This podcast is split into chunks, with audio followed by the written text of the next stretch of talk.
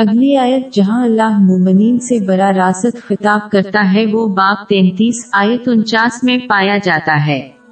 مومنو، جب تم مومن عورتوں سے نکاح کر کے ان کو ہاتھ لگانے یعنی ان کے پاس جانے سے پہلے طلاق دے دو، تو تم کو کچھ اختیار نہیں کہ ان سے عدت پوری کراؤ۔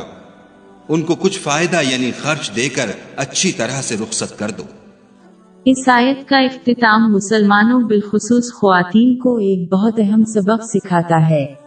یعنی انہیں اپنے کردار اور اپنے ایمان کی طاقت کی بنیاد پر شریک حیات کا انتخاب کرنا چاہیے، نہ کہ دنیاوی چیزوں جیسے کہ حسن یا محبت کی۔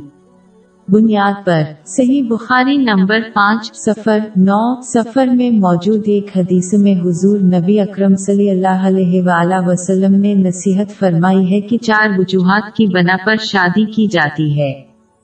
مال، نصب، حسن یا تقوی۔ انہوں نے تمبی کرتے ہوئے نتیجہ اخذ کیا کہ آدمی کو تقوی کی خاطر شادی کرنی چاہیے ورنہ نقصان اٹھانا پڑے گا۔ یہ سمجھنا ضروری ہے کہ اس حدیث میں مذکور پہلی تین چیزیں بہت عارضی اور ناقص ہیں۔ وہ کسی کو عارضی خوشی تو دے سکتے ہیں لیکن آخرکار یہ چیزیں ان کے لیے بوجھ بن جاتی ہیں کیونکہ ان کا تعلق مادی دنیا سے ہے، نہ کہ اس چیز سے جو حتمی اور مستقل کامیابی عطا کرتی ہے یعنی ایمان۔ یہ سمجھنے کے لیے کہ دولت خوشی نہیں لاتی، صرف امیر اور مشہور کا مشاہدہ کرنے کی ضرورت ہے۔ در حقیقت امیر زمین پر سب سے زیادہ غیر مطمئن اور ناخوش لوگ ہیں۔ اپنے نصب کی خاطر کسی سے شادی کرنا بے وقوفی ہے کیونکہ یہ اس بات کی ضمانت نہیں دیتا کہ وہ شخص ایک اچھا شریک حیات بنائے گا۔ در حقیقت اگر شادی کامیاب نہیں ہوتی ہے تو یہ خاندانی بندن کو ختم کر دیتی ہے جو شادی سے پہلے دونوں خاندانوں کے پاس تھے۔ صرف خوبصورتی کے منع کی خاطر شادی کرنا محبت عقل مندی نہیں ہے کیونکہ یہ ایک چبھتا ہوا جذبہ ہے جو وقت کے ساتھ اور مزاج کے ساتھ بدل جاتا ہے۔ قیاس محبت میں ڈوب جانے والے کتنے جوڑے ایک دوسرے سے نفرت کرنے لگے لیکن غور۔ طلب بات یہ ہے کہ اس حدیث کا مطلب یہ نہیں ہے کہ کوئی ایسا شریک حیات تلاش کرے جو غریب ہو، کیونکہ یہ ضروری ہے کہ کسی ایسے شخص سے شادی کی جائے جو خاندان کی مالی مدد کر سکے۔ نہ ہی اس کا مطلب یہ ہے کہ کسی کو اپنے شریک حیات کی طرف متوجہ نہیں ہونا چاہے، کیونکہ یہ ایک صحت مند شادی کا ایک اہم پہلو ہے۔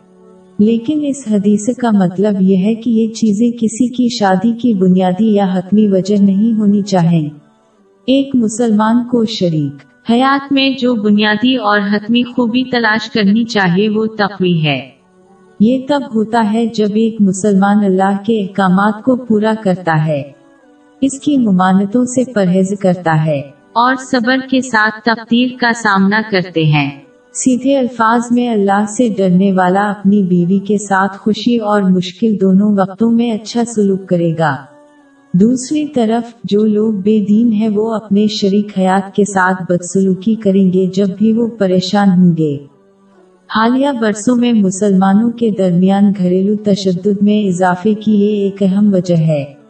آخر میں اگر کوئی مسلمان شادی کرنا چاہتا ہے تو اسے سب سے پہلے اس سے متعلق علم حاصل کرنا چاہیے، جیسے کہ اس پر اپنی شریک۔